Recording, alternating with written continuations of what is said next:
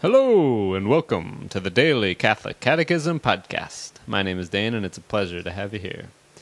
It is July 26th, and we will be reading paragraph 1615 through 1622 today. And it is the feast of Saints An- Joachim and Anne, the uh, uh, parents of the Blessed Virgin Mary. So it's a great feast day. We are uh, reading about the um, the sacrament of uh, marriage. So we will continue with that. And we begin in the name of the Father, and of the Son, and of the Holy Spirit. Amen. This unequivocal insistence on the indis- indissolubility of the marriage bond may have left some perplexed, and could seem to be an, a demand impossible to realize. However, Jesus has not placed on spouses a burden impossible to bear, or too heavy, heavier than the law of Moses. By coming to restore the original order of creation disturbed by sin, he himself gives the strength and grace to live marriage in the new dimension of the reign of God.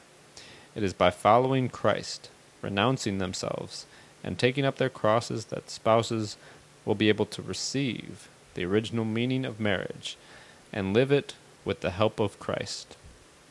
This grace of Christian marriage is a fruit of Christ's cross, the source of all Christian life.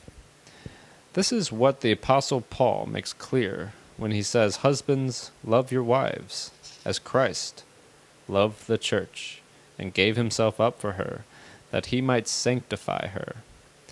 Adding at once, for this reason a man shall leave his father and mother, and be joined to his wife, and the two shall become one. This is a great mystery, and I mean in reference to Christ and the Church. The entire Christian life bears the mark of the spousal love of Christ and the Church. Already baptism, the entry into the people of God, is a nuptial mystery. It is, so to speak, the nuptial bath which precedes the wedding feast, the Eucharist. Christian marriage, in its turn, becomes an efficacious sign, the sacrament of the covenant of Christ and the Church. Since it signifies and communicates grace, marriage between baptized persons is a true sacrament of the new covenant. Virginity for the sake of the kingdom. Christ is the center of all Christian life. The bond with him takes precedence over all other bonds, familial or social. From the very beginning of the Church, there have been men and women who have renounced the great good of marriage to follow the Lamb wherever he goes, to be intent on the things of the Lord, to seek to please him, and to go out to meet the bridegroom who is coming. Christ himself has invited certain persons to follow him in this way of life, of which he remains the model. For there are eunuchs who have been so from birth, and there are eunuchs who have been made eunuchs by men, and there are eunuchs who have made themselves eunuchs for the sake of the kingdom of heaven. He who is able to receive this, let him receive it. Virginity for the sake of the kingdom of heaven is an unfolding of baptismal grace, a powerful sign of the supremacy of the bond with Christ and of the ardent expectation of his return, a sign which also recalls that marriage is a reality of this present age, which is passing away. Both the sacrament of matrimony and virginity for the kingdom of God come from the Lord Himself. It is He who gives them meaning and grants them the grace which is indispensable for living them out in conformity with his will. Esteem of virginity for the sake of the kingdom and the Christian understanding of marriage are inseparable, and they reinforce each other. Whoever denigrates marriage also diminishes the glory of virginity. Whoever praises it makes virginity more admirable and resplendent. What appears good only in comparison with evil would not be truly good.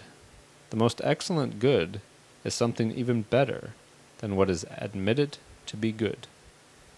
Roman numeral 2, the celebration of marriage. In the Latin Rite, the celebration of marriage between two Catholic faithful normally takes place during Holy Mass. because of the connection of all the sacraments with the paschal mystery of Christ. In the Eucharist, the memorial of the new covenant is realized, the new covenant in which Christ has unified, united himself forever to the Church, his beloved bride, for whom he gave himself up. It is therefore fitting that the spouses should seal their con- consent to give themselves to each other through the offering of their own lives, by uniting it to the offering of Christ for his church made present in the Eucharistic sacrifice, and by receiving the Eucharist, so that communicating in the same body and the same blood of Christ, they may form but one body in Christ.